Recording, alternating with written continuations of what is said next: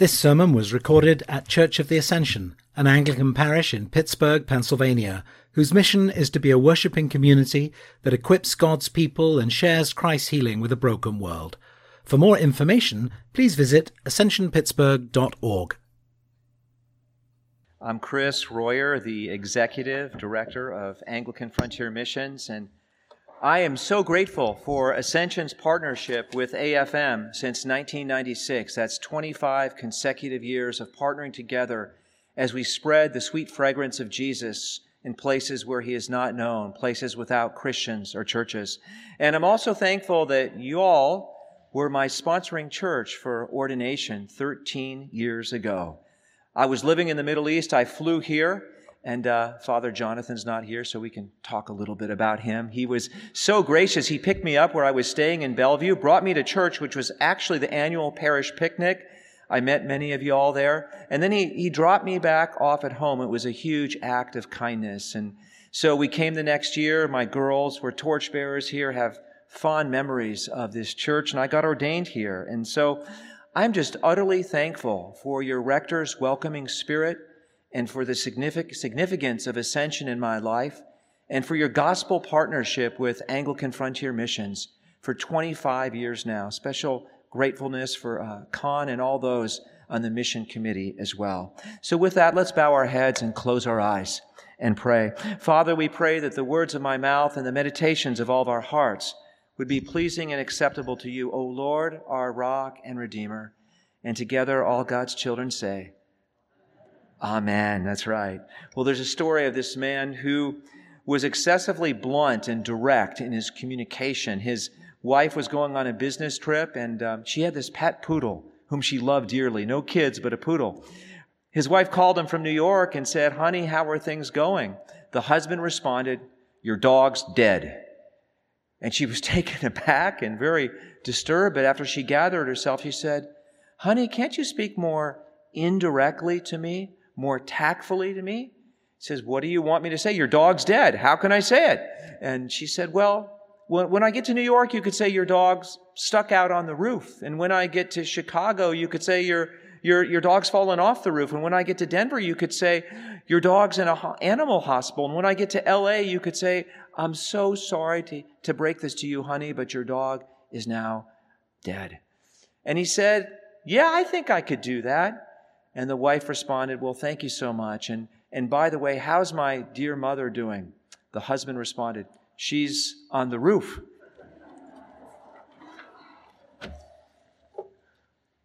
The book of Hebrews is direct and forthright in its communication. The author doesn't beat around the bush when it talks about the serious and weighty matters of the gospel.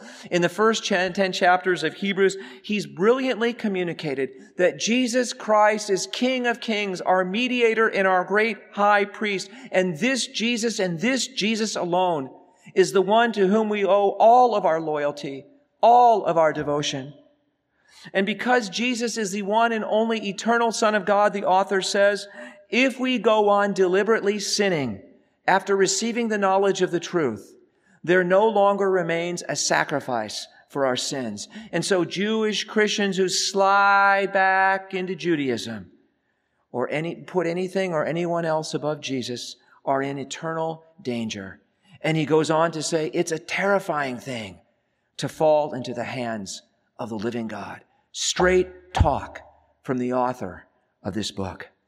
However, he's also a pastor and he's got a pastor's heart. And so in verses 31 through 39, he's trying to encourage these Christians to stand firm in the midst of persecution, to stand firm in the midst of suffering, because it's also a terrifying thing to fall into the hands of people who hate you because they hate your Jesus.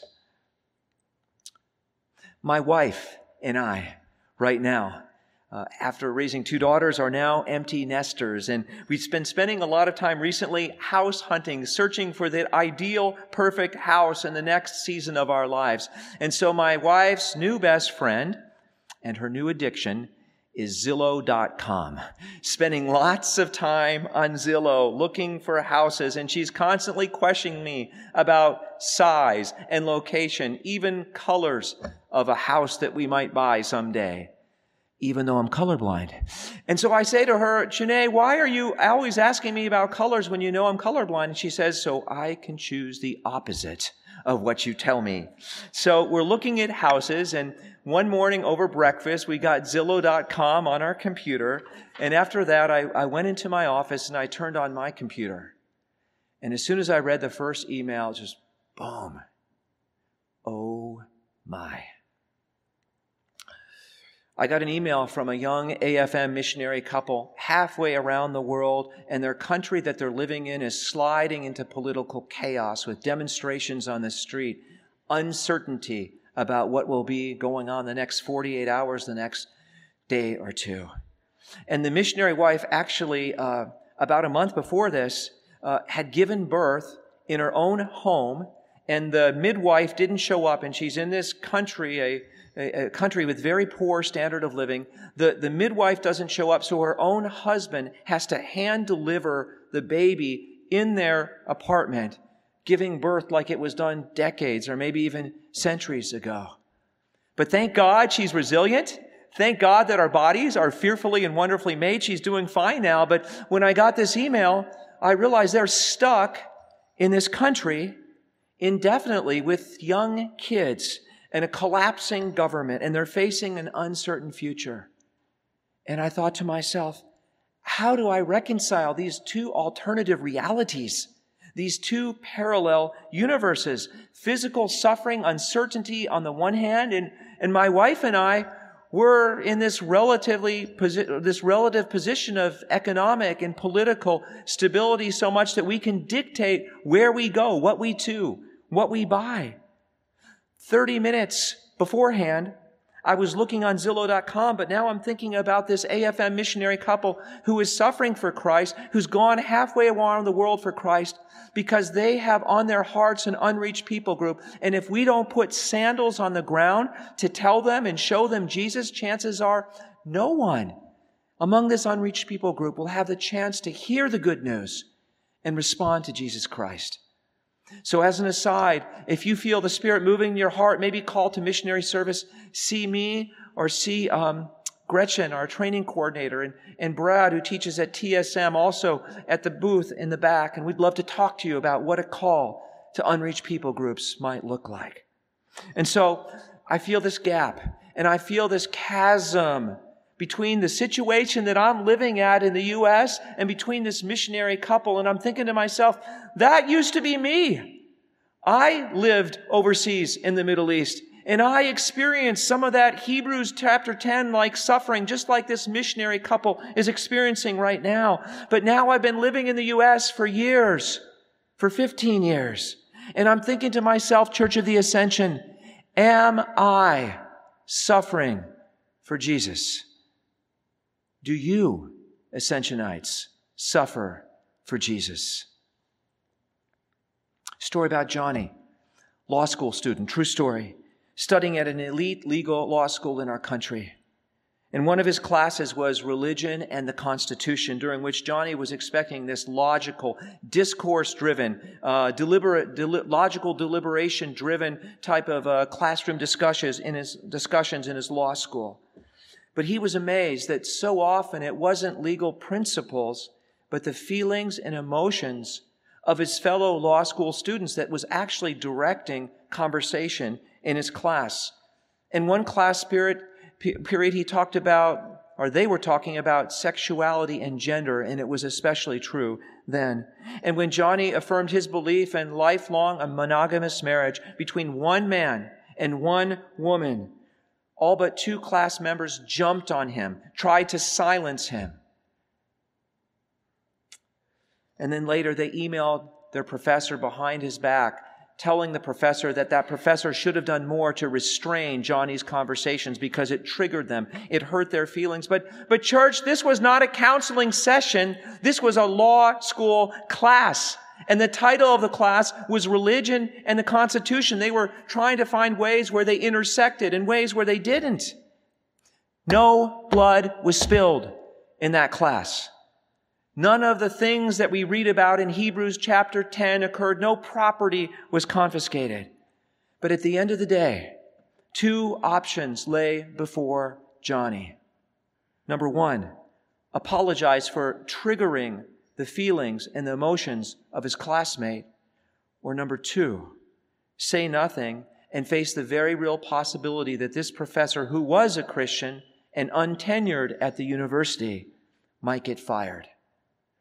What should Johnny do?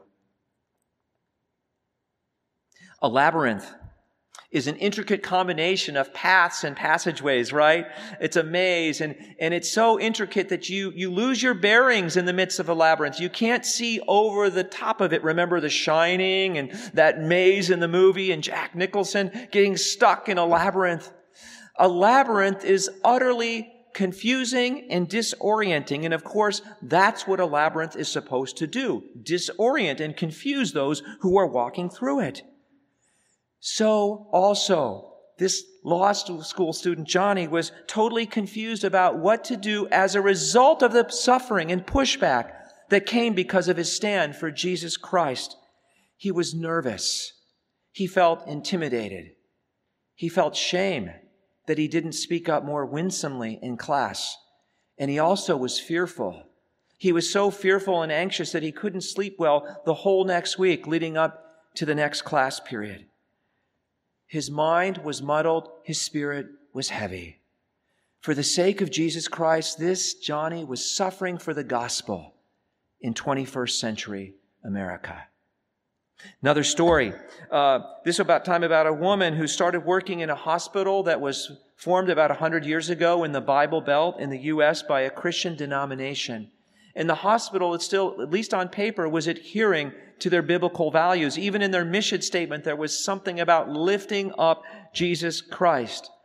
But in the orientation for new employees, the person told the, the new, newly hired nurse that actually they shouldn't talk about their faith in Jesus because the hospital doesn't want to make anyone feel uncomfortable. The middle aged nurse, a, a friend of mine, deeply wanted to integrate her faith into her work. That's one reason she left the previous hospital. But this hospital, ostensibly operating on Christian principles, was frightened, almost paralyzed to allow people to know about their own faith, the faith of the, the people that were working there.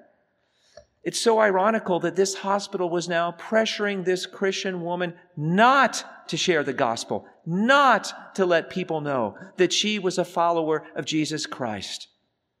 This is suffering in 21st century America. And this is the world that we Christians are living in day after day after day. We're suffering even at the hands of sometime so-called Christians pressured and, and cajoled not to speak up, not to identify with Jesus, not to talk about how Jesus has saved us, how Jesus is our eternal high priest at the right hand of God interceding for us. And, and this keeps on crashing into our universities and crashing into the media and into politics and economics. And unfortunately, this pressure, this anti-Jesus tension even crashes into the church sometimes. And so it makes us anxious and tentative and fearful and ashamed and, and a whole host of things going through our minds and our hearts.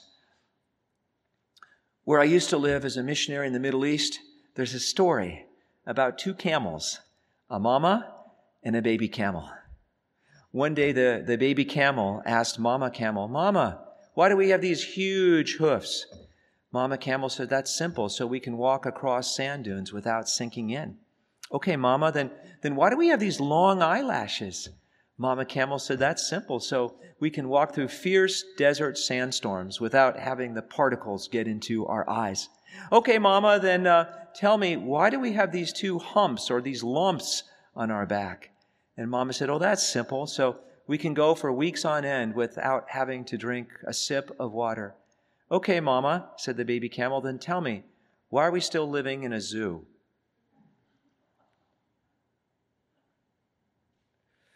What a wonderful teacher Mama Camel is, right? She talks real fine. If only she were out in the wild walking the talk, not stuck behind bars in a zoo. But I wonder, church, can the zoo or can the church be kind of like a zoo for us Jesus followers? we love our teaching, especially at this church. This church has always been a strong teaching church. Praise God. We love our teaching. We love our inspirational worship at this service. It's so great to be back at Ascension and worship with y'all. We love our teaching. We love our worship. We love our Bible studies. We love this inspirational building and we remind each other so confidently and re- reassuringly that Jesus died for us, that Jesus loves the world. We see things so clearly, but don't we need to remember, church, sometimes that Jesus relentlessly, fearlessly preached and lived the gospel in the public. Yes, he retreated sometimes, but he relentlessly lived the gospel in the public square, and therefore persecution came and that we as his followers are to wisely, strategically, yet boldly live and proclaim this gospel in the public square, and pushback will also come to us as well. Johnny, the law school student, had a whole week, week to think and pray about what to do before the next class came, and his prof actually communicated with him that he wanted Johnny to apologize in front of the whole class for the sake of soothing things over smoothing them out. On the one hand, Johnny knew the gospel can be offensive because Peter says it is. Peter says Jesus is a stone of stumbling and a rock of offense. But on the other hand, Johnny didn't want this untenured Christian professor to be let go. And he didn't want to lessen or cheapen Jesus either. It was a real dilemma. So he reached out to his church family. He has a great church family. You all are a great church family. And he asked for their input and their prayers and their support in this confusing situation. Praise God that his church walked through it with him. And in the church, in the end, the church helped him find a middle way, like Jesus found that middle way when they said, whose image is on this coin? His church helped him find a middle way so that he said sorry for the hurt feelings, but not for his beliefs and not for the belief of Christianity when it comes to marriage. And although the student still complained that his apology was not sufficient enough, praise God, the professor is still at that institution, teaching at the school. This suffering built Johnny up, and it helped him get a sense of what lies ahead. And it helps all of us get a sense of what lies ahead. Johnny knows, God knows, suffering will return again. And the nurse, she still feels the, she still feels the pressure to just, shh, don't talk about Jesus. We've got a paid chaplain to do that. Just do your job. She still feels that professor in the hospital, but nonetheless, she's still talking about Jesus more wisely, more reservedly, pressing on by the grace of God and, and showing Jesus through her actions and through her concerns for staff and patients alike. And so, Church of the Ascension, the question is this How do we respond to this kind of labyrinth like, insidious, confusing, perplexing suffering that we as Jesus followers face in the 21st century? That the world keeps thrusting upon us, pushing upon us day after day after day. Like Mama Camel, retreating to the safety of bars in a closed building? or like the writer of the Hebrews asks and asks and encourages the people to do in their day to keep on meeting together and to endure. Endure. The writer of Hebrews says a little bit earlier in chapter 10, let us consider how to stimulate one another to love and good deeds, not forsaking our assembly together as is the habit of some, but all the more as you see the day drawing near. What he's saying is that we can endure as Jesus' followers anything that the enemy throws at us if we are committed to each other, if we have a small group, if we are in community. And COVID has thrown a wrench into that. And if you're here today and you are not attached to a Christian community, somehow, some way, in a safe way, that is going to make you comfortable, reach out and reestablish Christian roots because community, Christian community helps us in the midst of suffering. And this is what the author is telling us, but that's not all. He also calls the Hebrew Christians to persevere and endure. You see, in the midst of suffering, we're to never give up because our most natural response is to retreat, is to slide back into the way we were living before we knew Jesus, not to rock the boat, not to take the bullet, to stop talking and living Jesus in the public square. This is what tempted the Hebrew Christians in their day, and it tempts us in our day as well. And so the author says, we are not those who shrink back and are destroyed. Can I get an amen? Yes, we're not. We are of those who are saved, and we are of those who have faith, says the author of Hebrews. And so he challenges them. He asks them to stand firm in their faith for the gospel.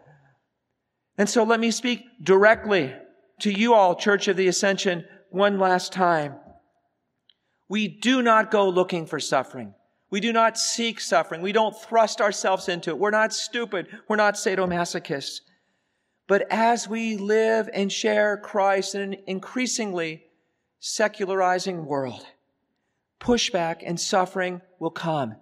Physical, emotional, economic, relational. The list goes on and on and on, a thousand different ways. It will come. It's been this way from the beginning. They, it happened to Jesus and the apostles. It will be this way until he comes again with great power and glory to take us home.